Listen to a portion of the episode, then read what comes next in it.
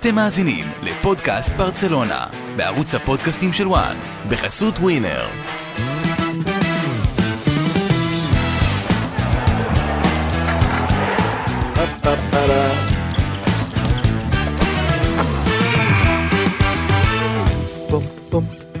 טוב, אה, פגרה ארוכה הייתה לנו, בה לא פחות, שימו לב, מ-17 שחקנים שלה שיחקו במונדיאל, וברצלונה תחזור בשבת בשעה שלוש לכר הדשא במסגרת הליגה הספרדית, ליגה שאותה, למי ששכח, היא מובילה, והיא תעשה את זה במשחק דרבי נגד אספניול, לכן בדקות הקרובות אנחנו נדבר על אה, נציגי ברצלונה בגביע העולם, על חלון ההעברות הקרב ובא, וכמובן, לקראת המשחק מול אלה שמכונים מתוקים, ויעשו זאת איתי גל קרפל ונדב זילברשטיין, אהלן חברים. היי היי היי. שלום, מה קורה? קרפל, נו, נהנית, אורי?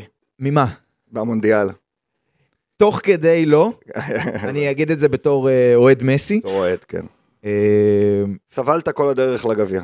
כן, אבל זה היה שווה כל רגע. ככה צריך. אמר לי קשה, חבר אחר, אמר לי חבר אחר שהוא גם אוהד מסי, כן. מגדיר את עצמו ככזה. זה, זה היה שווה כל רגע של אכזבה, כל רגע של כאב, הרגע הזה הוא, הוא, הוא כאילו, הוא אחד הגדולים בהיסטוריה של הספורט, זה-. אני חושב. כמו אבל ש- תכף ניגע במסי, תכף ניגע במסי. כן. אני רוצה קודם קרפל לשאול אותך, בוא... מסי לא בברצלונה, אני לא יודע. בדיוק, אבל עדיין אנחנו נתייחס אליו, כי אין מה לעשות, כן. הוא, הוא מקושר תמיד. אבל קודם כל, קרפל, איך לדעתך הפגרה הזו והמונדיאל שהיה במהלכה, איך זה ישפיע על החלק השני של העונה של ברצלונה? אה, תראה, מצ- מצד אחד, אה, הרבה מאוד שחקנים היו במונדיאל, אז אתה יודע, באיזשהו מקום יש יתרון דווקא לקבוצות הבינוניות והקטנות, שלא שלחו נציגים ויכלו להתאמן וכל הדברים האלה. עם זאת, אני חושב שמבחינה אה, מנטלית ותחושתית, זה טוב לברצלונה מאוד. ברצלונה הייתה נוכחת במונדיאל הזה מאוד. אה, אני חושב שזה גם... הכי הרבה נציגים צריך להגיד, אבל לא רק, אתה אומר את זה לא רק בגלל הכמות, אלא גם בגלל, כמו שאתה אומר, המילה הזו נוכחות. הורגש שיש נציגים של ברצלונה במפעל הכי גדול שיש. נכון, כמעט בכל נבחרת יש שחקן של ברצלונה שהוא הכוכב של הקבוצה, וזה, אה, אני חושב, עזר גם מהצד להאיר את ברצלונה באור קצת יותר של קבוצה מאוד גדולה, אה, ו, אה, וגם פנימה, אני חושב שזה משדר משהו טוב, הרבה שחקנים חוזרים בכושר, והרבה שחקנים חוזרים אחרי שהם שיחקו הרבה, אפילו אם הם פחות משחקים בברצלונה, קיבלו מעמד מאוד מאוד גבוה בנבחרות שלהם, ממפיס לדוגמה, אבל אני באמת חושב שברצלונה חוזרת טוב במובן המנטלי, אה, אמנם הרבה שחקנים עייפים ולא היו ביחד אה, כל הסגל, אבל בסך הכל אני חושב שזה יעשה לה טוב מאוד. זה עניין של תחושה, אתה יודע, כי אם זה לא ילך, נגיד, אה, הם לא התאמנו ביחד חודש וחצי בגלל זה, אבל בתחושה שלי הם אה, נגד אספניול יחזרו גדול, למרות שלבנדובסקי לא משחק, נדון בזה אחר כך, אבל בסך הכל אני חושב שברצלונה מגיעה טוב לחלק חלק ב' של העונה הזו. נדב, בתור אוהד אה, ברצלונה ופיזיותרפיסט ספורט, איך, שני הכובעים. כן, איך, איך חווית את המונדיאל הזה? בחשש מפציעות? קודם כל כן, אה, מי שבאמת אה, שילמו את המחיר בסיפור הזה זה בעיקר נבחרת צרפת. אה, המון פציעות, עוד אפילו שלפני, אפילו לפני המונדיאל, רק בשביל ההכנה, המון שחקנים נפצעו. אם אנחנו מדברים על, אה, גם על אנקוקו, אנחנו מדברים על הפציעה עם הקרע ב-ACL של אה, לוקאס לדוגמה. אה, כל זה הוא תוצר של הצורך הזה להגיע ממצב של אה, מה שנקרא סרגל מאמצים מסודר, לפשוט להתפוצץ כל משחק, שזה מה שקורה במונדיאל. הפערים האלה מולידים פציעות. שמחתי, ב- בתור גם מצד אחד אוהד ארגנטינה, בלי, בלי קשר למסי, בלי קשר כלום, גם אוהד ארגנטינה, אה, אבל גם אה, אוהד אה, של ברצלונה, של נבחרת ספרד עפו מוקדם. אז יכלתי להירגע, לראות שפדרי חוזר, שגבי מאוד חוזר. קטלוני מצידך, הייתי אומר. אני, עזוב, לא, לא ניכנס לדיון הפוליטי הזה. אבל uh, כן. Uh, ובאמת, ששמחתי לראות את זה קורה, והיחידים שיש לי באמת סימני שאלה לגביהם זה באמת קונדה דווקא, כי בניגוד לדמבלה, הוא טחן לא מעט דקות במונדיאל הזה, וזה עוד דוך אחרי פציעה, הוא אחרי פציעת המסטרינג, שיש לה טבע לחזור על עצמה, uh, וגם פאטי, שדווקא במונדיאל ציפיתי שלואיס אנריקי ייתן לו דקות, שקצת נראה את, ההרג... את הביטחון שלואיס אנריקה אוהב לתת לשחקנים לבוא לידי ביטוי. זאת בעיה הפוכה מקונדה. בדיוק, זה בעיה הפוכה, אבל זה גם מצביע על הקושי הפסיכולוגי של פאטי עדיין לחזור למרות הכל, וזה שחקן, אנחנו הולכים לדבר על לבנדובסקי, מישהו צריך להתחיל להכניס כדורים לרשת. זה נכון, אז נגיע לזה בחלק על אה, אספניול, זה יהיה החלק האחרון, אבל קודם כל נסכם את המונדיאל הזה דרך העיניים של אה, שחקני ברצלונה ונציגי אה, ברצלונה, אבל לפני שנגיע ל-17, רשימה. הכי הרבה, ל- לרשימה הארוכה, אה, בוא נדבר על השחקן שקיבל הכי הרבה פוסטים ברשתות החברתיות הרשמיות של ברצלונה במונדיאל הזה. אה, אני יודע, עכשיו בטח תראה לי טבלה של כמה, אה, כמה הוא קיבל פוסטים לא, לא. ברשתות החברות של ברצלונה בגיל 35, וכמה רונלדו קיבל את זה בגיל 22. לא רע, כל הזמן אתה שולח לי טבלאות שמשוות לא בין רע, לא דברים רע. הזויים של מסי ורונלדו, מסי ואמבפה. לא רע. לא אבל, רע. אבל לא זאת הייתה אבל לא, הכוונה. לא, אוקיי. אה, השחקן שקיבל הכי הרבה פוסטים רשמיים מברצלונה ברשתות החברתיות זה שחקן שבכלל לא משחק בה, זה לאו מסי, שהתייחסו בברצלונה לזכייה שלו ושל ארגנטינה ממש כזכייה של שחקן שלהם, למרות שצריך להגיד שהדיווחים האחרונים מדברים על זה שמסי דווקא קרוב להאריך חוזה. חוזה שאמור להיגמר לו בפריז אה, בקיץ הקרוב. אה, אני אתן איזושהי כותרת כללית, צריך להגיד שיש פה איזושהי אה, מלחמת הנהלות, אני אקרא לזה, כי היה ברור שההנהלה של פריז מיד אחרי המונדיאל מדליפה לפריזיאן, שזה כלי תקשורת שמאוד מקורב אליה, ומשם לשאר הכתבים הגדולים, שסגרנו עם מסי לעוד שנה, למרות שלא ברור לכמה זמן זה וכמה כסף, זה היה הדיווח, אבל סגרנו, הוא יהיה שנה הבאה, ומברצלונה גם מנסים להדליף שהם בקשר טוב עם מסי ושהם לא מוותרים וכולי, אבל הרוח בגדול נושבת לכיוון שהוא יאריך אה, חוזה, ואני רוצה לשאול אותך, נדב, התבאסת על הדיווחים האלו, או שאתה מאמין שעוד יש סיכוי שבכל זאת נקבל קאמבק של הפרוש בקיץ? תראה, הנושא של כן להחזיר את מסי או לא להחזיר את מסי, בין אם הוא קורה, בין אם הוא לא, בין, לא ללא תלות בדיווח גם, יש פה עניין מאוד חשוב גם של איך הקבוצה רוצה להמשיך הלאה. אנחנו נדבר גם על בוסקט שרוצים לדבר על להשאיר אותו. ברצלונה צריכה להמשיך הלאה באיזשהו מקום. זו אמירה לא, לא, אה, זה לא... לא- טריוויאלית כשזה בא ממישהו, אתה יודע, שהוא תראה, אוהד ברצלונה. איד... אידיאלית, הייתי כן שמח לראות אותו אפילו רק בשביל הקלוז'ר הזה. לראות אותו חוזר לברצלונה, לראות אותו לוקח איזה תואר כלשהו אפילו מינורי, כי מגיע לו את הסגרת מעגל הזאת, בטח לא לסיים כמו שהוא סיים. אני לא יכול להוריד מזה לרגע, אבל מקצועית, ברצלונה כרגע בבעיה אחרת, כי היא לא מצליחה להמשיך הלאה. בהרבה מובנים, אתה מעריך חוזה לסרג'י רוברטו, אתה מעריך חוזה לבוסקטס, נראה שאין לך באמת אופק גם מבחינת ההעברות, שוב, נדבר על זה אני מניח עוד מעט ולא מעט, אה, אבל זה משהו שאנחנו גם צריכים לחשוב עליו. מסי, אם הוא חוזר, זה בונוס, אבל הוא לא יכול להיות הפתרון היחיד שלנו כל הזמן. אי אפשר שתחזור להיות התלות הזו. אגב, מבחינת ה closure, אני רק רוצה להגיד שאני חושב, שוב, אי אפשר לתאר את זה כבר כתסריט שהוא חלומי, כי מה שקרה למסי בשנה האחרונה זה תסריט שהוא מעבר לחלומי. אז אני לא חושב שיש משהו ש... שיכול אפילו להתעלות על זה. אבל בגלל שברצלונה, ולא הרבה יודעים את זה, כשאני מדבר גם עם חבר'ה שהם אוהדים ברצלונה, ברצלונה בשנה הבאה לא משחקת בקאמפ נו, היא משחקת במונז'ואיק, אז משפצים אותו, אבל יהיו שם איזה 55 אלף צופים, ויש את המסלול ריצה הלא נחמד הזה מסביב. אה, בשביל ה closure של מסי, אני גם לא בטוח, אני משער גם שאולי זה יכול להיות משהו שישפיע על, ה, על ההחלטה, הוא גם רוצה, יש לו כבר המשכיות, הוא התרגל בפריז, בלה בלה בלה, הם מכוונים יותר לליגת אלופות, תואר שהוא רוצה, ויש לו את החצי שנה הזו ואולי גם את העונה הבאה, יכול להיות שבקיץ שלאחר מכן, כן. זה יהיה יותר נכון, הוא גם יגיע מבוגר יותר, ואולי גם ב... לא יודע אם במעמד יותר נמוך, אבל אולי כן יהיה יותר קל להכניס אותו, ולא להניח, להביא עכשיו בקיץ הזה את מסי לברצלונה, כמו שאתה אומר נדב, כשהוא אלוף העולם, אולי אפילו זוכה ליגת אלופות עם פריז סן ג'רמן, מי יודע. יכול להיות שזה, למרות שמקצועית, אה, אני לא חושב ש, ש, שיש בכלל ויכוח, ברור שהוא יכול להוסיף ל- לברצלונה.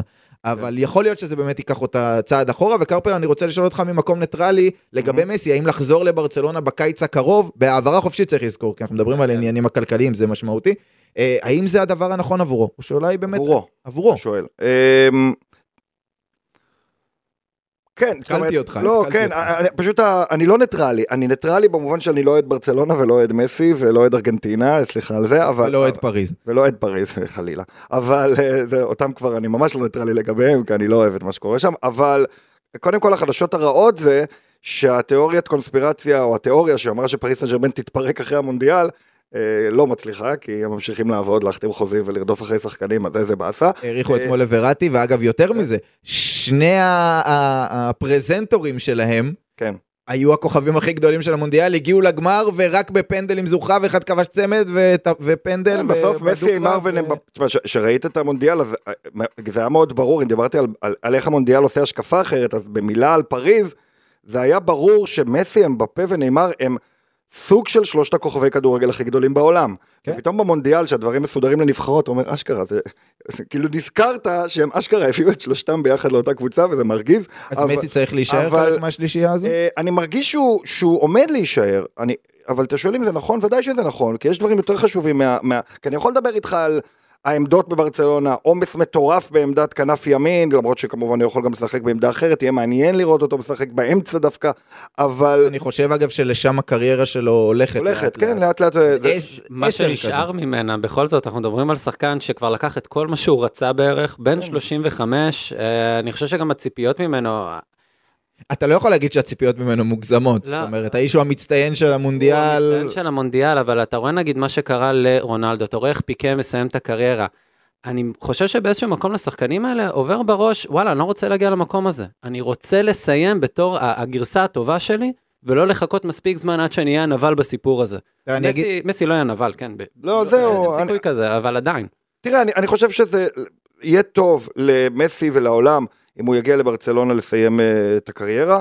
אני כן חושב שאם לחכות עוד שנה ועוד שנה, לא בטוח כמה זמן אפשר לחכות, אתה יודע, באיזשהו שלב מסי פשוט יחליט לפרוש, וזה לאו דווקא יהיה בצורה מסודרת בסוף עונה שהוא מודיע עליה בהתחלה. הרבה פעמים שחקנים נפצעים, ואז uh, ממשיכים עם זה החוצה. Uh, זה יהיה יפה מבחינת ההיסטוריה של ברצלונה, אבל האמת היא שהוא מקושר לברצלונה כך או כך או כך, כמו שהוא אמר לפני שהוא עזב, הוא אמר אני עוד יחזור לפה, אה, אז הוא יחזור, בין אם בתור שחקן או בין בתור משהו אחר, אז זה לא כל כך קריטי. אה, הייתי שמח לראות את זה קורה, זה יהיה מאוד יפה, כמובן אם הוא יהיה טוב בברצלונה זה יהיה בכלל יפה, אבל גם אם הוא יהיה בספסל זה יהיה נחמד. מבחינה מקצועית, אני לא, אני לא חושב שזה זה המהלך שיכריע, מבחינת אווירה בקבוצה והדברים האלה כן, ומבחינת המועדון כן, אבל אמ, אתה יודע, זה יהיה נהדר, אבל בטח שברצלונה לא צריכה עכשיו להשקיע את כל המאמצים שלה רק בזה. היא צריכה לחשוב, להמשיך לחשוב על הסגל שלה ועל מה מתאים לה, אבל אין מצב שהם אומרים למסי, אה, לא רוצים אותו כי יש לנו שחקנים אחרים בעמדה. זאת אומרת, הם צריכים, אם מסי רוצה הוא יחזור, אבל אה, אה, זאת לא שאלה כל כך קריטית בעיניי, לא לגבי ברצלונה וגם לא לגבי מסי. הוא יישאר מקושר לברצלונה, כך או כך או כך או כך. טוב, אז אנחנו נראה האם באמת, איזה מההנהלות אה, תהיה צודקת בסופו של דבר. כרגע הרוח נושבת כאמור לכיוון ההנהלה של אה, פריז. אולי ארצות הברית, לך תדע. אולי, הוא נכון. גם, הוא גם קושר לשם כמה הוא פעמים. קושר, אבל התחושה היא שהוא, שהוא עוד רוצה להיות תחרותי. שהוא עוד אה. רוצה לשחק, הוא רוצה לזכות בליגת אלופות, זה אין ספק, כולם אומרים, זהו, הוא זכה בהכל. וגם תמיד אומרים שכאילו רונלדו הוא זה שמסתכל על מה מסי עושה, מסי מסתכל לא פחות על מה שרונלדו עשה, וליגת אלופות חמישית, כמו עכשיו אני לא בטוח, אתה יודע, עכשיו אני לא גם בטוח. עכשיו אני חושב. עכשיו אני לא בטוח, אני וגם... גם- אני אז. למה שהוא אחרי חוזה בפריז? הזכייה הוא רעב, אבל אתה יודע, תן, תן זמן שהזכייה תשקע, ויש לו, אה, ביירן מינכן יש לו פריס סן ג'רמן ניסיון לקחת אלופות. אני לא אהיה מאוד מופתע אם, אם, שאם הוא לא יצליח, וגם אם הוא כן יצליח לקחת אלופות, אז זה פחות יהיה לו את החיידק הזה של אני חייב, זאת אומרת, כל עוד הוא ספורטאי הוא רוצה לקחת תארים, אבל אני לא חושב שהשיקול הזה של אני אעבור לשם כדי להוסיף עוד תואר לטבלאות השוואה, אין טבלאות אני, השוואה כן, לדעתי. אני לא, אני גם לא חושב. אני חושב שאתם קצת אה, מזלזלים ברעב של לאו מסי. אני... לא, אני לא מזלזל, אני יש חושב סיבה, שהוא... יש סיבה הוא- גם שהוא הלך מברצלונה לפריס סן ג'רמן, עם כל האלמנטים הרעים שדבקים בזה. בסדר, אבל הוא מנסה, הוא מנסה פריז שנה, שנתיים, שלוש, ו- ו- ורונלדו כבר לדעתי די מחוץ לפריים. מה גם שרונלדו עוד לא ירדוף אחריו. זה לא שהוא יגיד אם אני לא אקח, רונלדו ייקח. רונלדו לא ייקח הוא כלום. רחוק 11 שערים מקריסטיאנו רונלדו בטבלת כל הזמנים, טבלת הכובשים בכל הוא הזמנים. לעשות. את זה השנה. אתה שאלת לגבי למה בכל זאת הוא נשאר בפריז, אם אני אתמקד בזה עוד דקה אחת. אמ, יש לו משפחה, נכון. אתה באמצע העונה, אתה יודע, אנחנו יכולים לדבר על זה, להסתכל על זה טיפה כמו בהסתכלות של, נקרא לזה פיפא או manager, יאללה בוא נעביר שחקן, אמצע העונה, הכל טוב, בואנה, יש לו משפחה, יש לו ילדים, יש לו, איך הוא באמת מסדר את כל הדברים האלה, כמו שאמרת, עד שהם התרגלו בכלל ללהיות בפריז, לנתק אותם מהדברים האלה זה סיפור, הוא כבר, הוא מדבר הרבה על כמה התפקיד, הדינמיקה הזאת בתור אבא, בתור אה, בעלה של אנטונלה, בתור הראש של המשפחה הזאת, כמה זה כבר גם נהיה משהו בראש מעייניו, בטח אחרי שהוא כבר סוג של הוכיח את עצמו מול ארגנטינה, מה, מה עוד נשאר שהוא באמת חשוב לו. ואני חושב שזו נקודה מאוד מאוד מאוד ספציפית. להוכיח את עצמו באירופה, וואלה, אני חושב שהוא עשה את זה. להוכיח את עצמו עכשיו מול כל העולם, עשה את זה עכשיו גם. נשאר לו גם להיות אבא ולראות איך הוא מתפקד עם כל הדברים האלה וגם עם הרצונות שלו במקביל. טוב, אז אה, אלה, זה היה הלא נציג של ברצלונה, אבל הכי אה, מסוכר לפחות על ידי ברצלונה ברשתות החברתיות.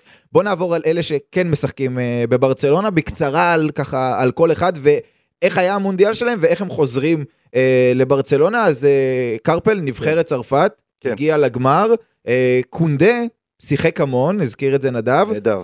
כמגן ימני. שזה בכלל חדשות טובות לברצלונה. כי הוא, הוא בלם נפלא, אני חושב שהוא יותר טוב אפילו כבלם מאשר כמגן ימני, אבל ברצלונה כולנו יודעים, אה, צריכה אותו יותר אולי כמגן ימני, או לפחות חלק מהזמן. גם נבחרת צרפת, הסתבר. נכון, נכון, וזה היה בדיוק אותו דינמיקה, הוא היה טוב מאוד אה, בעמדה הזו, אני חושב שזה זה טוב לברצלונה שהוא קיבל עוד קצת ניסיון בעמדה הזו שהוא לא שיחק בה עד שהוא הגיע לברצלונה. אני זה- חושב שיש.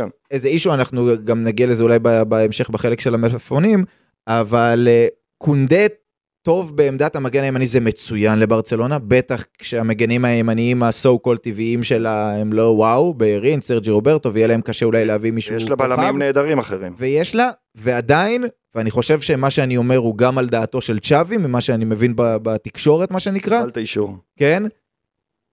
קונדה והראוכו, זה צריך להיות צמד הבלמים של ברצלונה, מהמם. אז, אז העונה אני מבין, וקשה להביא מגן ימני. לקראת הקיץ, אני חושב שהם יצטרכו מגן ימני בכיר, טוב, ולהתחיל להריץ, כי הם לא הצליחו להריץ, הם רצו להריץ, ואז אראוחו נפצע, ואז קונדה נפצע. צריכים להריץ את השניים האלה, כי הם, בעיניי, ולדעתי גם בעיני צ'אבי, הצמד שאמור לרוץ עשור כבלמים של אה, ברצלונה, ונדב נראה לי שלא כל כך מסכים. אני, אתה רוצה את התשובה באמת משעממת, אבל באמת כנה למה שאני חושב עבור כנה כן, תנסה שלא יהיה שם. אני אשתדל. לא, זה קצת יבש כי זה מאוד טקטי. אה, המערך של צ'אבי, בדרך כלל כשהוא משחק עם קונדה, הוא דינמי. כמו כל המערכים שלו, כמו שכל אירופה משחקת. עובר ממצב של שלושה בלמים לארבעה, לקו של אה, ארבעה בהגנה. זה התפקיד של קונדה, מאוד מזכיר את מה שאבידל עשה אצל פפ בזמנו, רק בצד אחר. כן, הוא משחק לפעמים כמו מגן ימני, אבל הוא לא מצטרף כמו כל אותם מגנים ימניים, והוא כן הוא אה, לוקח את החלל הזה של י- ימין אחורי. סבבה? אז הוא כן ממלא את שני הדברים האלה. כן ונותן רוצה- את החופש המאוד אה, נדרש עבור בלדה או ג'ורדי אלבה בצד שני, שיכולים לעלות בלי לחשוש, כי יש גם שני בלמים וגם את קונדה שהוא סוג של בלם שלישי. לפעמים אבל, מהמם. מול קבוצות שאתה רוצה לפצח אותן, ועוד נגיע לאספניול בסוף, שבאות וסוגרות, אתה כן צריך, למרות שדיברנו על זה מלא, שצ'אבי אוהב את דמבלה בצד ימין, לבודד אותו בלי שהמגן מצטרף, אתה כן צריך את המגן הימני התוקף. בגלל זה אני חשבתי שההבאה של ביירין היא לא כזו נוראית, כי הוא בסגנון כזה שכן מצטרף, ושלא יהיה לך רק בצד אחד שחקן אחד, ובצד השני שני שחקנים. תראה, אידיאלית, אתה צודק. אידיאלית, עדיף מגן ימני טוב. הבעיה היא שבאירופה, ככלל, אה, ניסיתי פעם לשאול את זה חבר, תן לי מגנים ימניים טובים. תן לי באמת, נסה לחשוב מגנים ימניים זמינים טובים שקיימים באירופה. כשאתה. אומר זמינים, אתה מדבר כלכלית? כן, א', כלכלית, ב', גם אה, מבחינת המקום. כלכלי- כלכלית נתת לי מכה פה. אגב, מדברים, אה, בתקשורת אה, בספרד על פבר, שהוא זה שהודח מההרכב של צרפת כדי שקונדה יהיה המגן הימני, את- והוא מסיים חוזה ב-24, אם אני לא טועה, בביירן דוגרי, מינכן. זה האופציה הכי טובה שאתה יכול למצוא כן. כרגע. לא, כי יש לך קאנסלו ויש לך אה, מליברפול, אבל... אה, את אבל זה אלכסנדר הרבה- ארנולד, הם זמינים? לא, לא, לא, לא. אבל בוא נתקדם, נדב. לליגה הם יכולים גם, אה, סרג'י רוברטו, הוא שיחק השנה וראינו שהוא יכול לשחק. זה- טוב, הוא יכול לשחק, לא. כן, אבל לא אסון. בסוף ברצלונה מכוונת, אתה יודע. ברור, היא מכוונת יותר גבוה, ובאמת זה עניין של, של האופציות. יש יותר בלמים זמינים, מה שנקרא, נכון. בעולם, ו... ובתוך הסגל של ברצלונה גם. לא רק יכול לא לראות, בחוץ. אבל הסיפור היותר מעניין זה דמבלה. בדיוק. נכון. דמבלה על אותו קו, כן, אה, הפוך דמבלה- על הפוך משו- משוגע מה שהיה עם דמבלה אבל הוא במונדיאל. גם קיבל הרבה מאוד קרדיט. זה, בגלל זה זה הפוך על הפוך, הוא קיבל הכי הרבה קרדיט כמעט, וזה בקבוצה זה הכי טובה לא במונדיאל. זה התחיל לא. רע, צריך כן. להגיד, אבל זה הלך ודעך ובגמר הוחלף בתוך וואו. המחצית הראשונה. אני חושב אגב, וזה זה גם מה שמדברים בתקשורת, אבל דמבלה הוא שונה. זה לא דמ, דמבלה שזה היה קורה לו לפני שנתיים, היה מתרסק אחרי דבר כזה. מה, איך אתה יודע שהוא לא מתרסק? כן, אנחנו אני- עוד לא ראינו אותו. עוד לא, אז אני, נכון, אנחנו פה, אני משער מה שנקרא. אני חושב שמה שקרה לדמבלה בסוף, יחזיר אותו טוב יותר לברצלונה, יחזיר אותו רעב יותר לברצלונה. אני מקווה שלא רעב כל כך שהוא הלך מיד אחרי המשחק לאכול שיפוט בלאפק. לא, אה. תשמע, דמבלה היה צריך לצאת מתדמית האיש שכולם אומרים מה עומד לו, מה הולך לו בראש. כן, שיש לו בעיה מנטלית, שהוא כן. מאוד רגיש מנטלית. ואני חושב שהאמון של דשאן נתן לו היה אמור להיות הפתח לדבר הזה, של סוף סוף להוכיח שאני פשוט שחקן יציב, פחות טוב, יותר טוב, אבל הוא היה הכי גרוע על המגרש בגמר, ובכלל במונדיאל הוא לא היה טוב. אמ, אה, בנבחרת שכולם נהדרים בה, ואני חושב שהוא פשוט עוד חיזק, אני כבר התחלתי להרגיש, לא, הוא די, מספיק עם העניינים הפסיכולוגיים והדיבור, ואולי בתקשורת קצת מגזימים את זה. ואז הגיע המונדיאל, ועוד פעם אנחנו יוצאים בתחושה הזאת שדמבלה חוזר מנטלית לא טוב, בעוד רפיניה חוזר מנטלית ו- ובכושר הרבה יותר טוב, עם השער עוד לפני המונדיאל, שער הניצחון באוססונה והנגד אוססונה בחוץ, ואני רואה את דמבלה, יצא בתור מעמד של כוכב באגף ימין שמנצח את אה, פראן ואת רפיניה והשחקן של צ'אבי, לתחושה שלא, אולי רפיניה עכשיו יעבור אותו בסיבוב. אה, נדב, אני רוצה לשמוע את התגובה שלך, אבל בשילוב עם רפיניה, שפתח בארבעה מחמישה משחקים, בברזיל שבסוף הודחה על ידי אה, קרואטיה. אז זהו, אה, זה באמת, אתה מעלה פה את השאלה של מה יקרה באגף ימין. אני חושב שלמרות הכל, אה, דמבלה גדל להיות סוג של פרויקט אישי של צ'אבי, וזה מאוד מורגש. אני לא חושב שהיה באמת כזה גרוע אה, במהלך כל המונדיאל, כן, הגמר לא היה המשחק שלו, כמו שזה גם לא היה המשחק של גריזמן, יש לציין, גם גריזמן לא היה מדהים בגמר. אה, ולמרות, שוב, טורניר מדהים של גריזמן, כן. אם ככה נכנסים. אבל הנקודה היא שאני חושב שהוא כן יכול לחזור. צ'אבי עוד יש לו מערכת יחסים אה, שמושתתת על ביטחון ביניהם. זה מאוד מורגש, צ'אבי אוהב אותו, הוא, ית, הוא ייתן לו את הקידום הזה, גם ה, המשחק הזה של מי יפתח באגף ימין, אני לא חושב שזה יהיה כזה אה, דיכוטומי, שזה יהיה רק רפיניה או רק דמבלה, הוא ימצא איך לעשות את הרוטציה, לא תהיה ברירה, גם שני השחקנים האלה ילמדו להתגמש, כי אין מה לעשות, אה, אבל מה שכן, אני שמח לראות שזה משנה את המעמד של רפיניה, שכבר דיברו על להקשיב להצעות, לא יודעים מה יהיה איתו, שמעתי כל מיני גם דברים כאלה בתקשורת. ו- בעיקר בגלל המצב הכלכלי של ברצלונה. לא, גם בגלל המצב של ההרכב, רפיניה זה לא שחקן שיכול אחד לשניים וחצי משחקים אה, אה, להיות בהרכב. ברגע זה אבל. שהוא אמר לצ'אבי, באותה שיחה שהוא מעדיף לא לשחק בצד שמאל, הוא הכניס את עצמו לפינה, הכניס את עצמו לבור גדול. שזה אני נגד דמבלה, וזה בעצם אני נגד ה favorite של המאמן, והיה לו טורניר מצוין בנבחרת ברזיל. אני עדיין חושב שהוא הוכיח שוב, וזה גם היה בלידס, שרוב השערים שלו היו בפנדלים, שהוא לא goaler. נכון, היה את הנגיחה נגד אוססונה. לא, נכון, נכון. לא, גם... לא גם- goaler, יש לא לו אמור בעיטה, להיות. יש לו בעיטה אדיר, אני לא יכול, אני לא יכול שלהסכים עם זה, למה? למה? כי, ודיברנו על זה הרבה, כי אין בברצלונה את ה-MSN. השלישייה הקדמית היא לבנדובסקי, פאטי שאמור לתת גולים ובינתיים זה לא קורה, ודמבלה ורפיניה שהם לא גולרים גדולים, ואין לך גולרים באמצע. אז, אז רפיניה, מי אמור שנמצא להיות, אה, בקווים, לבנדובסקי. אבל, מי, אבל מישהו צריך לעזור לו. אם, אם מהקווים, שחקני הכנף לא יעזרו לכבוש שערים, כי פדרי הוא לא גול סקורר וגבי הוא לא גול סקורר, הם יכולים לתת בעונה מעולה חמישה-שישה שערים. אם זה לא יבוא ממישהו כמו רפ... זה היה צריך להיות בעיניי היתרון של רפיניה על דמבלה, היכולת לסיים מול השער, וגם במונדיאל הזה הוא הוכיח שהוא טוב בהרבה דברים, כמו שדמבלה טוב בהרבה דברים, אבל בסיומת, קצת פחות. אתה חושב שזה באמת הסיבה שצ'אבי הביא אותו? כי כמו שאתה אומר, גם בלידס הוא לא היה כזה, בברזיל הוא לא היה כזה, הוא מעולם לא היה השחקן הזה. הוא היה מספר אחד בייצור מצבים באנגליה, ב- נכון. בקבוצה כמו לידס. הוא עושה משחק לחץ מצוין, יש לו מעלות נהדרות. לא, אז כן? אני חושב שזה... הבעיטות הס- לשער שלו באו לידי ביטוי בלידס הרבה יותר מאשר בברצלונה. יכול להיות כזה גם סגנון אחר, יכול להיות שהוא כאן, צ'אבי מנסה להביא לזה שהכדורים כן יגיעו איכשהו ללבנדובסקי כל הזמן. שוב, אני קטונתי מלהבין מה קורה בחדר ההלבשה של ברצלונה בכנות, או איך צ'אבי חושב, אבל uh, אני כן חושב שרפיניה עושה את מה שהוא יכול לעשות, הוא מנסה, הוא כן הכניס את עצמו לבור עם האמירה הזאת מול צ'אבי, אי אפשר לטעות בזה, אבל העונה עוד ארוכה, דברים השתנו, הוא יתגמש, טפו טפו טפו, לך תדע גם מי ייפצע, ואיך זה יבוא לידי ביטוי בדינמיקה, ככה זה. הייתי רוצה לראות... שדמבלה כן יכול לשחק בשמאל. הוא כן יכול והוא כן יכול להיות טוב נכון, שם לעניות דעתי. אני הרבה יותר אוהב אותו מימין, אני חושב לא, שהאחד על אחד שלו השתכנעתי, שמאל... השתכנעתי שהוא עדיף בימין. כן. אבל אם בצד שמאל אין לך מישהו טוב, כי פאטי נניח לא בכושר טוב או משהו כזה. אז דמבלה יכול לשחק ואז אתה מרוויח את רפיניה בימין, ששם... נכון. כמובן גם יש את פרן שלו. וכמובן גם יש את פאטי וכמובן גם יש את לא. אה, ממפיס. אז אתה אומר, אתה אומר פרן ופאטי, אני רוצה ברשותך להתקדם לנבחרת ספרד. שהתחילה טוב ובסופו של דבר אה, הודחה על ידי אה, מרוקו.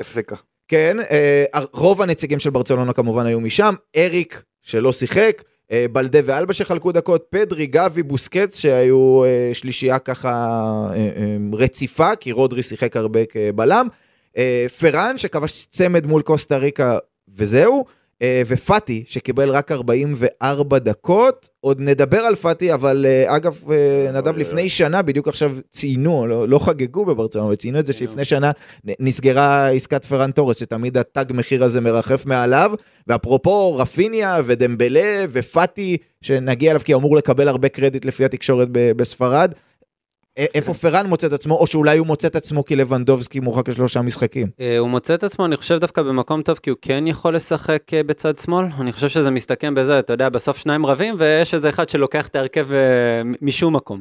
כן. והוא ייהנה מזה, ואני מאוד מקווה שזה, שזה ייפתח לו. הוא נמצא במקומות הנכונים, הוא מגיע למצבים, הוא, יש לו איזה משהו מול השער, אני לא, אני כבר לא יודע להסביר את זה, באמת. אגב, זה, הזכרת את המשחק הראשון, תמיד uh, מצחיק לראות איך נבחרת מתחילה טוב, אם היא מגיעה לשיא שלה, ואיך היא דועכת בהדרגה. ה- הייתי בספרד בכל המונדיאל כמעט חוץ מהגמר, ושמעתי את כל הפרשנים מדברים על המשחק הראשון הזה נגד קוסטה ריקה, שהפך להיות סוג של קללה.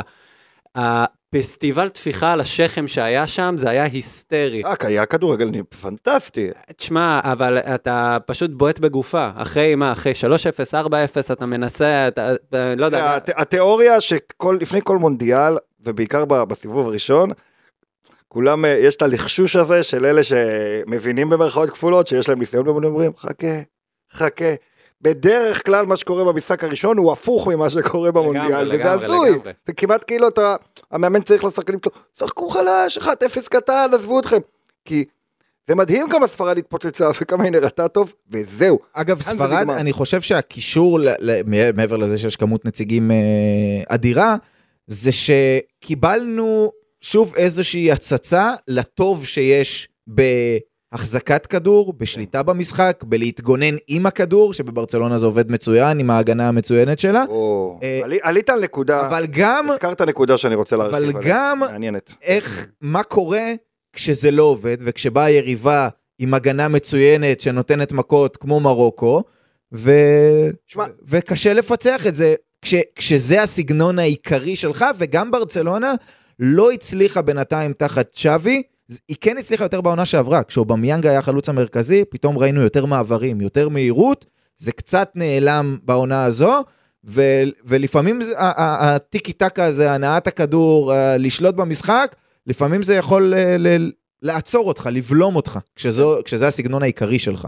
תראה, אחד הנרטיבים המעניינים, לדעתי במונדיאל הזה, הדברים המעניינים שקרו, בכל טורניר גדול יש איזשהו אה, עניין טקטי, שינוי טקטי, אה, אה, מגמה טקטית, פעם זה היה שלושה בלמים, היום, אה, פעם לא מזמן זה היה שלושה בלמים, מה שראינו במונדיאל הזה, וזה היה משלב הבתים מההתחלה, כמות הקבוצות שניצחו למרות שהם שלטו פחות מ-50% מהזמן בכדור, אה, למרות שהנתונים היום כבר, אבל המסך לא נתנו לו 50%, אה, לא אהבתי את זה. שיגעו אותנו עם הנתונים, אף אחד לא הבין מה זה אומר, כן. אבל... מה זה שהכדור לא בשליטה? הוא בשליטה, הוא באוויר, הוא בחוץ, הוא. אצלי, הוא בן שאני מוסר לחבר, אה, כן. אבל הרעיון, אה, אה, היו גם אתרים אגב שהראו את הנתונים לפי השיטה הישנה, של ה-50-50. רוב האתרים. רוב האתרים. ואז אה, באמת המון קבוצות ששולטות פחות ניצחו, וזה לא צירוף מקרים, כי יש קבוצות שממש שיחקו כדי לא לשלוט בכדור, בראשן צרפת, הנבחרת הכי טובה בטורניר הזה, שיחקה כדי לא לשלוט בכדור, וזה פשוט מטורף לראות. בעוד נבחרות כמו ספרד וגרמניה, הנבחרות המסורתיות של שליטה בכדור, לא הצליחו. ואז אגב, זה- בגמר, לא, ואז בגמר קרה הפוך. זאת אומרת, בגמר ששוב צרפת כמעט אנסו את ארגנטינה לשלוט בכדור. צרפת ממש אמרו, עזבו, אנחנו לא רוצים כדור, אנחנו רוצים לנצח. טוב, אנחנו רוצים לרוץ קדימה עם אבל- אמבפה ודמבלה. ודווקא בגמר קרה דבר הפוך. זאת אומרת, ארגנטינה מחצית ראשונה שלטה בכדור קצת, זאת אומרת, משהו השתנה. אז אני חושב שיש עדיין קרב בין שתי התיאוריות, אבל בתמונה הגדולה מאוד של החיים, לברצלונה זה לא טוב המגמה הזאת, כי אה. ברצלונה היא הקבוצה של שליטה בכדור. יש לי... נדב יגיב, אני רק אגיד שזה החוזקה הגדולה של ריאל מדריד, שהיא נכון? יודעת גם ריאל- וגם. ריאל עשתה את זה. כבר לפני, כבר בעונה שעברה ראית את זה מריאל. גם מדריד. וגם. לא צריכים היא כדור, גם יכולה לשלוט ולהכתיב הם, את הם הקצב. משחקים בשביל הרגע שבו מודריץ' מוסר כדור אחד לויניסיוס. כן. כל היתר פחות חשוב, וזה... זה, זה. משתנה בין, זה משתנה בין הקבוצות. בתכלס, הניצחון האמיתי הוא של הדינמיות. מי שהצליח לעשות את זה בצורה יפה מאוד זה סקלוני. סקלוני הוכיח שתן לו הרכב, תן לו משהו, הוא יצליח לבנות מזה איזה שיטה שאתה רוצה. אם, אה, איך, איך קרא לזה ונחל? רוב הקבוצות התנהגו כמו קבוצות מתפרצות קטנות. אגב, כמו גם הולנד של ונחל, שמאוד אה, נכון, התבססה על נכון. המעברים האלה. נכון. קצת מוזר שהוא זרק אבנים אה, כשהוא גר בבית מזכוכית, אבל זה, זה לוונחל עצמו. לגמרי הולנד עשתה את זה, וכל הרגעים הגדולים של הולנד, גדולים, כן, הטובים יותר, היו התקפות מתפרצות. לגמרי, וזה גם רוב המונדיאל הזה. עכשיו, הרעיון הוא, נגיד ספרד, נתת את הדוגמה, אורי. אין, אין לך רק אה, מצב של אה, שליטה בכדור או הנעת כדור, אה, צריך להיות לך גם סוג מסוים של תכלס. זה באמת ההבדל בין ספרד של 2010 שהיא מדהימה, לבין הלרוחב, כן. כמו שאוהבים לקרוא לה. כן. אתה חייב לקדם את הכדור, זה באמת, לא כל משחק מסירות הוא באמת מה שנקרא משחק אה, הנעת כדור תכליתי. אתה חייב לייצר את הרית'ם הזה, את הדחיפה הזאת גם קדימה תוך כדי. זה גם, זה גם חותר קצת תחת המושג הזה של אה, ההגנה הכי טובה זה התקפה. זה באמת שינוי גדול מאוד. אה, אתה צריך את הכדור כדי לנצח, זה כאילו א' ב' של כדורגל ילדים. יש לך את הכדור, הסיכוי שלך לנצח עולה. זו התיאוריה של אה, יוהאן קרויף. כאילו זה בדיוק, אחד הדברים הבולטים ב- בתפיסה השינוי הזה הוא מדהים, שלו. אבל זה נכון שלברצלונה יש את השחקנים המתאימים כדי לשחק מתפרצות.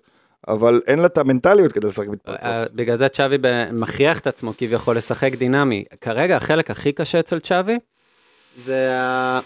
החלק הכי קשה אצל צ'אבי זה באמת הנושא של אה, מה קורה שהכדור רק אצלך ואתה מול נבחרת, מול קבוצה סטטית, כן. סבבה? אז כל הנושא של אה, באמת אה, מתפרצות, דווקא שם, ברצלונה כן יכולה לעשות את זה, כי שוב, כמו שאמרתם, יש את השחקנים המתאימים, אבל מה קורה כשהקישור צריך להניע כדור? מה קורה כשהקישור צריך למצוא פתרונות מול בונקרים? פה כרגע ברצלונה נופלת. ולא ציפיתי שזה יקרה אצל לואיס אנריקה שפתאום... פדרי, פדרי, אם ייתן חצי עונה שנייה גדולה, זה מאוד יעזור. הוא אמור, הוא אמור לעזור בנדבך. הוא לא יכול לעשות את זה לבד, אנחנו מדברים פה על. שחקן בן 19 בכל זאת. 19. יפה, אז, אז פה אנחנו מתחברים, כי גם הזכרתם אותם, אה, לנבחרת הולנד, שהודחה על ידי אה, ארגנטינה ברבע הגמר, שני נציגים לברצלונה היו שם. קרפל, אני מפנה את זה אליך, כי אתה חובב הולנדים ידוע, לפחות כל אלה שבברצלונה.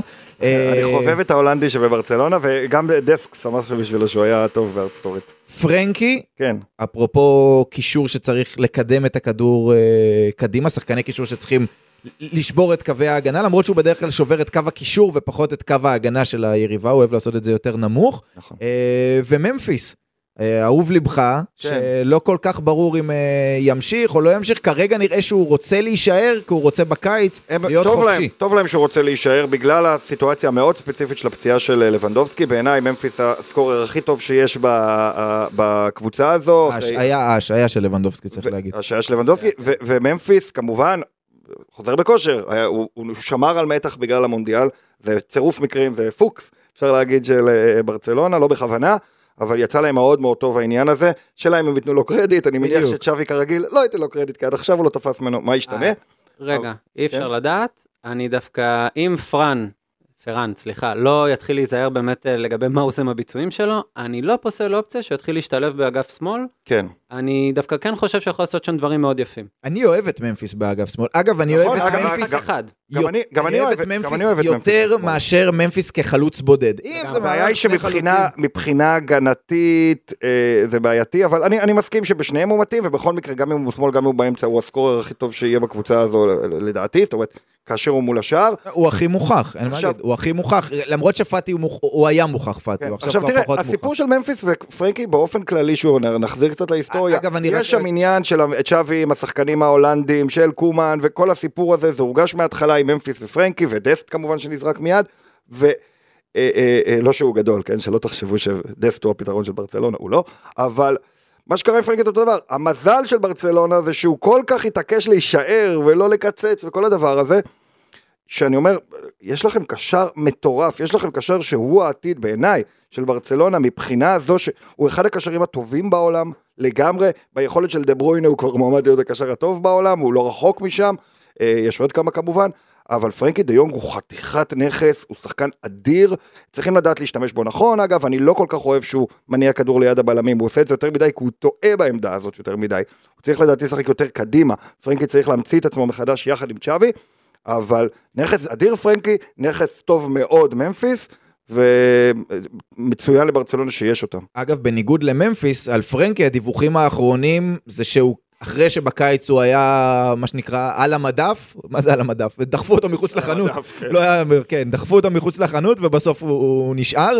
בכוח. אה, עכשיו הדיווחים זה שאין דבר כזה ושהוא לא מועמד אה, לעזוב ושלא מתכוונים למכור אותו ושאפילו לא מתכוונים לדבר איתו על קיצוץ בשכר. מצוין. אה, השאל. השאלה, אני רואה שאתה מסכים עם זה, אבל איפה? איפה במגרש? באיזו עמדה? כי קרפל יגיד לך, מה הבעיה? שישחקו עם שני קשרים יותר אחוריים, כמו איזה קסיה ופרנקי ביחד, ופדרי מקדימה, אבל צ'אבי לא משחק ככה. אני- זה בדמיון של קרפל, ואני מבין את לא, הדמיון הזה ואני מתחבר. אגב, כמו שצפיתי בתחילת הזה, הסיפור שלו נגמר בברצלונה, זהו, זה הולך. זה הולך. אני אני מקווה שאתה צודק, כי אני... מקווה? אני כן. מקווה, אני כן, מקווה כי שהוא זה- טועה, אבל אני מסכים שזה לאט לאט מתפייד. אבל אי אפשר לדעת, אתה יודע, כדורגל זה דינמי, והוא גם לא היה במונדיאל, הוא לא נציג במונדיאל, עזוב אותי ממנו. טוב, אה, אז נדבר על פרנקי. פרנקי. כן, כי אומרים הוא נשאר, אבל אם הוא נשאר, והוא מרוויח המון כסף, והוא שחקן ששווה הרבה כסף, וכן אפשר למכור אותו בהרבה כסף אם הוא רק היה מסכים לזה.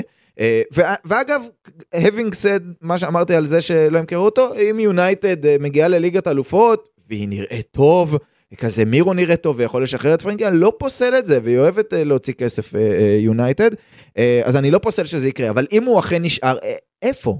איפה? באיזו עמדה? יש... הוא יורש של בוסקץ?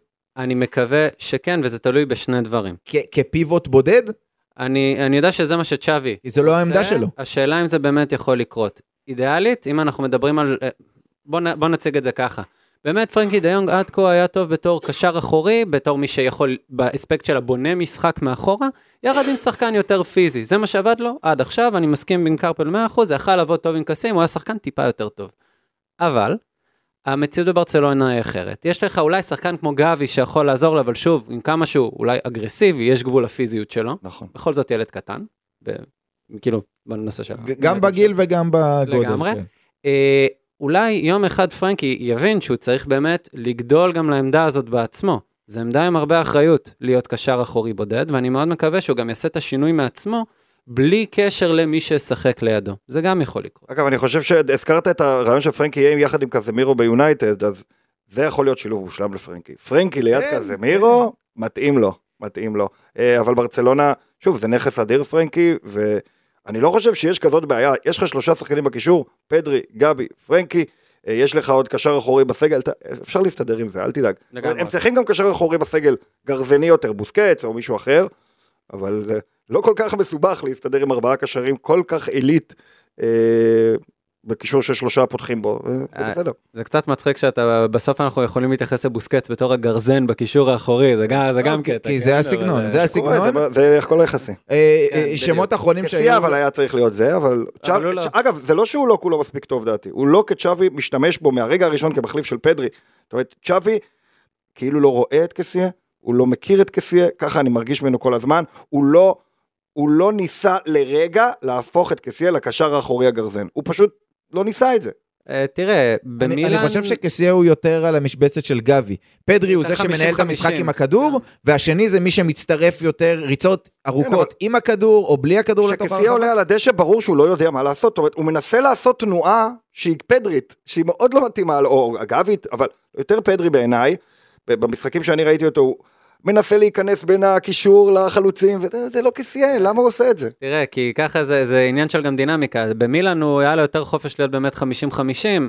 כשאתה בברצלונה ואתה נגד קבוצות סטטיות עם, הגנ... עם הגנות מסוימות, וואלה, כן, כמה 50-50 אתה אתה יכול יודע, להיות? במילאן גם המגנים וגם השחקני כנף, כולם קשרים אחוריים, באופן כללי, כולם משחקים קשר אחורי, כי זה- זה איטליה, זה איטליה. כן, בגדול. שני שמות אה, אחרונים מהמונדיאל, למרות שיש גם את אה, לבנדובסקי וקריסטנסן ששיחקו וכבשו, גם קריסטנסן כבש מול אה, צרפת, אני לא חושב שהמונדיאל הזה ישנה יותר מדי את המעמד שלהם אה, בברצלונה, ולבנדובסקי גם תכף ניגע בו בגלל ההשעיה, אבל לנדב שניים שלא שיחקו. במונדיאל הזה, זה אראוחו, שהיה אמור להשתתף באורוגוואי, כן, אתה פה מודה לאל, היה אמור להשתתף בשמינית הגמר, אם הם רק היו עולים לשמינית הגמר, ובסוף זה לא קרה, וטרשטגן, ש... הגיע בכושר אדיר, אבל נויר כמובן תופס את המקום שלו, אולי בטורניר הבא. השאלה איך זה ישפיע, כי יש לי תחושה שעל אראוחו זה מן הסתם, ברוך השם אומרים אוהדי אה, ברצלונה שהוא לא שיחק, כי נתנו לו עוד זמן להתאושש. אה, וטרשטגן, השאלה האם זה שהוא היה בפגרה, הוא, הוא לא שיחק בסוף, והוא התאמן בנבחרת, האם זה יכול לפגוע בפורמה המשוגעת שהוא היה בה, הוא יצא למונדיאל הזה, לדעתי כשוער הכי טוב בעולם, וזה קצת אבסורד, השוער הכי טוב בעולם לא שיחק דקה בגביע העולם. אה, שוב, זה עניין קבוע באמת עם טרשטגן, אה, אין, אין הרבה מה להגיד על זה, תמיד יש את העניין של המאבק על ההרכב בינו לבין נויר, אה, זה, זה כבר נושא שעלה הרבה פעמים ללא תלות ביכולת של כל אחד מהם. זכות, הכל טוב, הכל טוב, טרשטגן, בגלל שזה טרשטגן, הוא יחזור בפורמה, הוא שומר על עצמו, הוא מעולם לא נתפס השחקן הזה שמחפף באימונים וכדומה, הוא יהיה בסדר, דווקא ממנו אני לא דואג. מי שאני מבסוט שהצליחו להגביל אותו, זה אראוחו. הרוח, אראוחו, לא ידעתי מה יצא ממנו. לא ידעתי אם הוא באמת יחליט אה, שהוא מחזיק מעמד כמו ילד גדול ולא נכנס להציל את המולדת אה, באורוגוואי ולתת את המקסימום בעוד 200 אחוז. כן, כמו שאמרת, המונדיאל הוא היה בא בטירוף, ו... וזה היה עלול להיגמר רע מאוד. בטח, ומזל שגם, אה, אני זוכר, היה דיבור על זה ששולחים איתו רופאים לוודא שהוא במצב טוב לפני שהוא עולה לשחק. תבינו לאיזה מצב אבסורד זה. אני, שוב, ליבי יוצא אליו, אבל זה הבעיה עם מוטיבציה אקססיבית לפעמים. היא יכולה להביא לפציעות. זה, זה מה שזה. טוב, אז אלה איך היו... ה- הייתה אורוגוואי? על הפנים. אה, שוב, השאלה היא למה ציפית. יכול להיות שהציפייה הייתה גבוהה מדי, וזה מן הסתם יצא. אבל יש להם כמה שחקנים טופ עולמי והם היו... בני כמה? מה זה? בני כמה רובם? אה, יש את ולוורדה הגדול. אה, וזה בדיוק העניין, שהם יצאו... ולוורדה נוניז ו... לא, בסדר. אוקיי, בדיוק. זהו, הם יצאו למונדיאל, לא, ולוורדה גם, הציפייה שנוצרה סביבו, איפה דייגו לא יודע, אבל פורלן? זה- זה לפודקאסט, אה. זה לפודקאסט אה, ריאל מדריד. אה, לא נעשה פודקאסט ברצלונה כמובן, בלי לדבר על חלון ההעברות הממשמש. מעברון, מעברון. כן, כן, הנה זה בא, אני לוחץ על הכפתור, אתה מוכן? שלוש, שתיים, אחד, גו. ועכשיו, המלפפוניאדה. עשיתי את זה, זה עבד טוב. אה, טוב, אה, קרפל, בוא נתחיל מה... בעצם הכותרת היא שצ'אבי אמר בריאיון לפני שבוע, אני אהיה שמח עם הסגל גם אם לא נתחזק בכלל. לפורטה התראיין אחרי זה ואמר, אין לנו באופק איזשהו אה, רכש ב... בינואר. תודה רבה. באמת. בלם, ניתן קצת סקירה, בלם דובר אולי ניגו מרטינס יגיע כי פיקה פרש, בסוף אמרו לא, מרקוס אלונסו עושה עבודה טובה ויש את אה, שאדי ריאד, מהנוער הוא, הוא יצטרף. מגן ימני, קשה להבין, נחשוב על הקיץ, אז יש את ביירין וסרג'י רוברטו וקונדה והראוכו וגם בלדה ששיחק שם. אה, בוסקץ, היה איזשהו דיבור לכמה ימים שאולי הוא ירצה לעזוב עכשיו, כי העונה בארצות הברית עוד מעט מתחילה, לדעתי זה ירד מהפרק, מדברים אולי הוא יאריך חוזה. אה, לעוד חצי שנה, אולי לעוד שנה, זה עוד קצת מעורפל, כרגע הוא אמור לעזוב, אבל רק בסוף העונה. אה, וגיבוי ללבנדובסקי, רצו את מוקוקו, חוזר אלינו, ברח לי עכשיו השם שלו, נו, המגיש אה, טוויץ', אגוארו? לא, לא, לא, הכתב, הכתב הקטלוני, ג'רארד רומרו, ג'רארד ג'רארד רומרו. איך ברח לי השם שלו. אמרת- טוויץ', אה, עם כל ארגנטינה, כל מה שאני ראיתי. קודם זה השטויות של נכון, אגוארו. נכון. אז אה, ג'רארד רומרו פרסם שברצלונה רצתה כבר עכשיו לקנות במחיר מוזל את מוקוקו מדורטמונד, אבל אה, הלה ליגה אה, לא מאפשרת לה, ואפרופו על הליגה, שעכשיו מנסה לשנות את החוקים, והמכירה הזו של נכסים כמו שברצלונה עשתה, אז עכשיו הם אומרים לא, יהיה מותר לעשות את זה רק פעם אחת, וזהו, המלחמה הזו בהקשר הסופר ליג וכולי, מכה בברצלונה דרך הליגה, והפייר פליי ברצלונה חוזרת להיות בבעיה עם זה, מה שזה אומר, שורה תחתונה נדב, שככל הנראה לא יהיה רכש בינואר. האם זה יפגע באופן משמעותי בסיכויי האליפות סלאש גביע סלאש לא נשכח את הליגה האירופית של ברצלונה העונה? אני לא חושב שזה עד כדי כך יפגע בסיכויים, מסיבה פשוטה שאני חושב שהסגל הזה, כן אפשר לעבוד איתו בצורה מסוימת. שוב, אף פעם לא אידיאלי, תמיד אפשר לחשוב על מי אפשר להביא עוד שאולי התמונה תיראה טיפה אחרת. לא, וואלה, אם הסגל הזה, אם אפשר למקסם אותו איכשהו, את הקיים, כן, אפשרי לעמוד בשאיפות הללו. יותר מזה, אידיאלית, גם הייתי אומר שוואלה, עם הסגל הזה היית יכול גם לעבור את שלב הבתים באלופות, אבל אנחנו... אה, וזה מדברים לא היה רחוק. לא, זה לא היה תראו, שלב רחוק. הבתים צריך לזכור, אני- פשוט אנחנו עשינו פה פודקאסטים עוד לפני שהתחיל שלב הבתים בכלל, וגם אז אמרתי, חבר'ה, ברצלונה כנראה לא תעבור. כן, קבוצה חדשה, משחקות באותו בית מול הקבוצה הכי טובה באיטליה, או, אתה יודע, זה, ובטח ביירן מלכת. זה היה בית מטורף, וקורה, אחת מהשלוש היו צריכות לא לעבור, וזה סביר לגמרי שזאת הייתה ברצלונה, זה באמת... וגם זה היה עם, אה, אתה יודע, הם התענו עם עניינים של שיפוט וחוסר מזל וכל אה, זאת אומרת, כן. זה לא היה מקום שלישי בפער, אתה צודק, זה אתה- היה בלואו מאוד גדול, אתה אבל... צודק, אני אה, אגיד משהו אולי לא פופולרי, אבל בימי עבר, בכי על שיפוט, אה, אה. תתקדמו, תתקדמו. מקבל. אבל-. אה, כן, בח- מקבל, לא, כן. אבל הייתה שם נגיעת יד אה, כל כך ברורה. בימים לפני עבר היו נותנים פנדלים על זה שהכדור פגע לך בברך. ברור, אתה צודק, לא אני לא נגד עבר. לא נורא, לא נורא. אה, אה, אז אני אומר, זה הטעה קצת המשחק, אבל כדורגל מלא בכל כך הרבה צירופי מקרים, שלא, אז בסדר, זו החלטה שהייתה יכולה ללכת לכאן לכאן. אה, לא- לא זה מכריע משחקים יותר מאשר האם אה, פגע בשפיץ של הנעל של ההוא, ולא נורא, זה כדורגל, ו- ו- ויש דברים שהולכים לכאן ולכאן, אבל... אמ, זה טוב לברצלונה שאין רכש, אני סוף סוף שמחת לפני המונדיאל, דיברנו על אפשרות לרכש, ודיברו בברצלונה על אפשרות, אמרתי לך, לא, לא, לא צריך רכש, כי יש סגל מטורף, מה שצריך זה שהסגל to mold, הסגל הזה צריך לעבוד ביחד, יש להם הכל מהכל, סך הכל. אז כן, אפשר מגן ימני יותר טוב, יש לך אתה רק את המגן גם- הימני של אלופת העולם, הכל כן. בסדר. אתה כאילו אומר, באמת, גם בעמדה הזו שהסתמנה כנקודת התורפה בתום חלון העברות של הקיץ, עמדת המגן הימני, והביאו בסוף את ביירין, אז איכשהו זה מסתדר להם, כי יש להם את נכון. שום קונדה, ואפילו הבע- בלדה שיחק שם. כן, הבעיה, נכון, א', לגמרי, והבעיה בברצלונה העיקרית היא חוסר אה, אה, אה, אמון שהם נותנים לשחקנים הקיימים. אז עם פרנקי דיברו על איך אנחנו מחליפים, מביאים את ברנרדו סילבה ומביאים עוד ועוד ועוד ועוד ועוד, במקום להגיד יש לנו קשר מדהים, אותו דבר עם ממפיס, שאנחנו צריכים חלוץ מחליף, חלוץ מחליף, חלוץ, יש לכם חלוץ מחליף מצוין. אה, אה, אותו דבר לגבי מגנים ימניים, יש להם שחקנים בסדר, כמו שאמרתי גם סרג'י רוברטו זה לא אסון, לא קל למצוא שחקן יותר טוב מסרג'י רוברטו, זאת אומרת בלרין פחות טוב ממנו לדעתי. אה, אה, אז ברצלונה ניסו למצוא מגן ימני ולא כל כך, זה לא שהוא כוכב, אני רק אומר שהם כן, גם אין בשוק, זה, הם לוקחים- נדב פה לא מסכים, אבל לוקחים אמרת שאין כמובן, עוד מ- אופציות. לא, זה- אותו דבר עם ג'ורדי אלבה, הם לוקחים כמו, לפעמים, בטח העיתונאים, אני, גם הקבוצה לפעמים, לוקחים כמובן מאליו, שחקנים טובים, ספורטאים ראויים, אז אם ידעו להשתמש יותר טוב בקסיה ובממפיס, ובפרנקי, ו- ויש אז- את קונדה. בדיוק, אז יש להם סגל אדיר, ומספיק טוב כדי לעשות את הכל בעיניי. אה, השאלה איך הקבוצה משחקת, טוב. זה- זה מבחן גדול לצ'אבי. נכון? אה, כרגע, להביא עוד רכש ועוד רכש זה כאילו לברוח מהצ'אבי. לא, הכל על צ'אבי. קיבלת סגל, שנה שעברה מה שקרה שם זה טירוף. אז די, לעצור רגע עם הרכש, לעבוד עם מה שיש. בוא ניתן לך את זה אפילו בטיפה יותר מקרו. יש לך מערכת שלמה שעוד לא הבריאה מכל העשור האחרון שעבר תחת ההנהלה האחרת. יש לך אה, ברסה ב' שאתה עוד, לא- עוד לא מבינה מה אמור לבוא לאיפה. המון שחקנים שלא באמת מחוברים לשיטה. אין לך את הסינכרון הזה בין כל השיטות לכל האורך, שזו הייתה נקודת עוצמה הכי גדולה נכון, של ברצלונה. נכון, נכון. ויודע מה, אולי מהנססיטי הזה פתאום מגיע שאדי ריאד, ופתאום יגיעו עוד שחקנים שיעלו מהנוער, ואז באמת לא תהיה, לא תהיה ברירה לה לבנות את האינטגרציה הזאת ב, בהיעדר אה, כוח כלכלי. כן. ובאסה שזה קורה רק ככה, אבל לפעמים הדברים האלה נולדים, נולדים אולי תוצאות טובות. נכון, תראה את אתלטיק בלבאו שמשחקת נהדר כדורגל השנה. אין להם אופציות, אין להם כלום, יש להם רק בסקים ואין מספיק בסקים טובים בעולם, אבל זה גורם לשחקנים שהם לא מספיק טובים. מאמינים בהם, משקיעים בהם, ובסוף הם טובים. אז, אה, אז אני אומר, הם לא צריכים להגיע למצב כמו בלבאו, אבל אפשר ללמוד מזה משהו. לגמרי. אתה נותן אמון בשחקן, בטח כמו קסיה, בטח כמו ממפיס, אתה תרוויח מזה, הם שחקנים שהוכיחו את עצמם ויוכיחו את עצמם בעתיד. טוב, אז אפרופו שחקני בית, לפי ההרכבים המשוערים לפחות, מאוד יכול להיות שבשבת בשלוש, בקאמפ נו, בדרבי נגד אספניול, יהיו לא פחות משישה שחקני בית של אה, ברצלונה, שזה קטע כי זה דרבי. אני רוצה לשאול אותך, נדב, כאוהד ברצלונה מרחוק, מה שנקרא, למרות שהיית עכשיו הרבה בספרד, אתה אומר, עדיין צפוי להיות, כן. דרבי זה דרבי?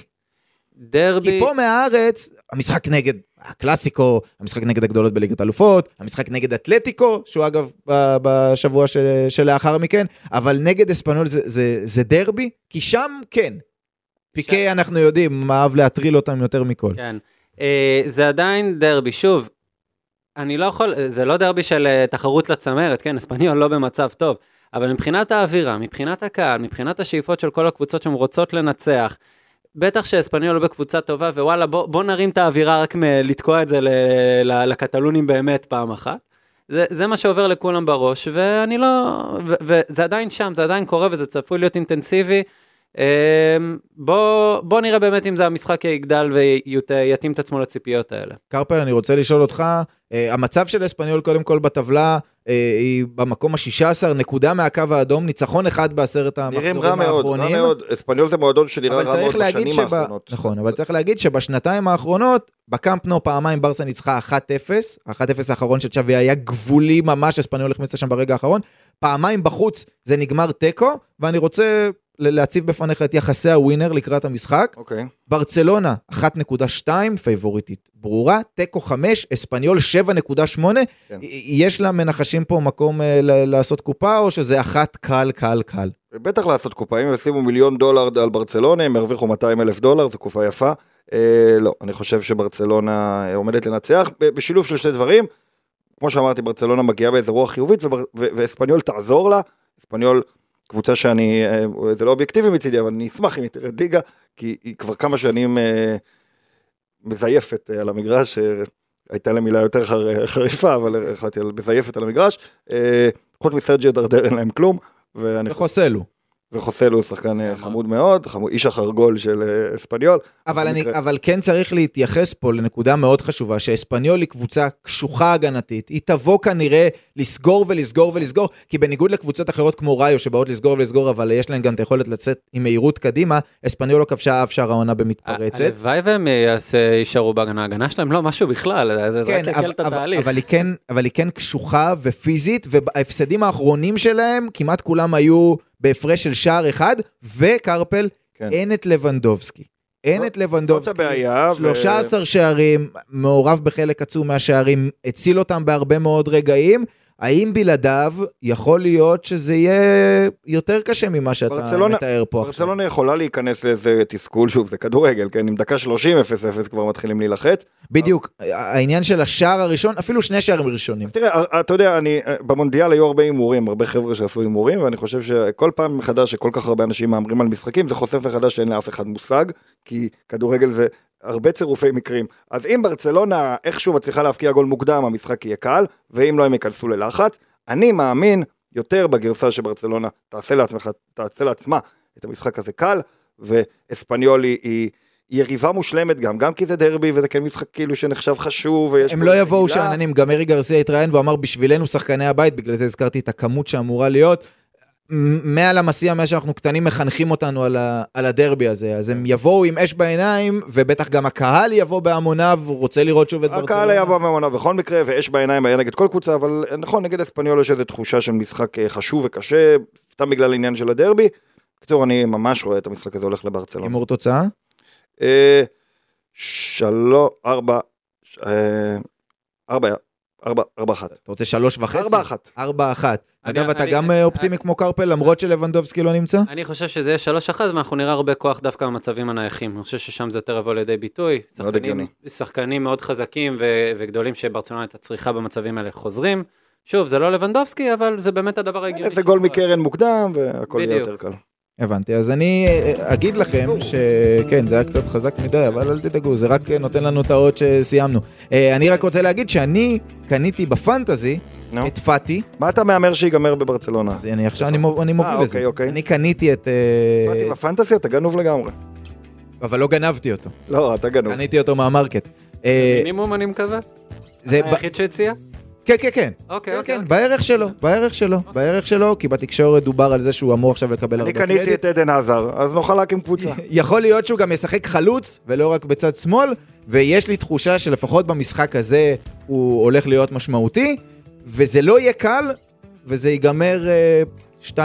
אם אתה צודק, זה חדשות הרבה יותר גדולות מאשר ספציפית למשחק הזה. אם פאטי מצליח להיות משמעותי, זה לא, חדשות... הוא כבר היה משמעותי העונה נגד סוסיידד למשל, אבל לא ביציבות. והוא אם הוא צריך את זה אם אחרי הוא פותח המונדיאל, אחרי חוסר אם הוא הקרדיט פותח מלואיס ב- אמריקה, הוא צריך אם הוא את זה. פותח בהרכב, נותן גולים, מוביל את ברצלונה לניצחון בתור הכוכב של המשחק, זה חדשות ענקיות לברצלונה. בטח. אה, אז אתה תדבר על זה, נכון, עם ניסים חליבה ביום ראשון ביום בפודקאסט שמסכם נכון, נכון. את המשחק נגד אספניול. תזכור את פאטי, ואם הוא משחק טוב, אז אני אז אני אפרגן. לך, ולא, אה, חשוב לך שאני אדבר על מסי? לא, לא, לא, לא, לא חייב. לא עכשיו. יש עשר חדש, העשר הוא פאטי.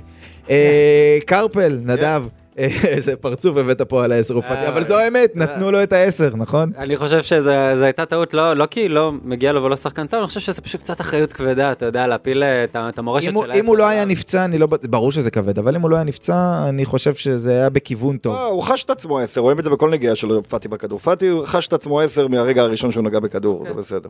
יאללה, אז בוא נראה את מספר 10, חוזר אה, לשחק בקאמפ נו. אה, סיימנו, אז תהיו איתנו אה, בפודקאסט ברצלונה הבא ביום ראשון, נסכם את הדרבי, וכמובן נתכונן למשחק הגדול במטרופוליטנו נגד אתלטיקו מדריד.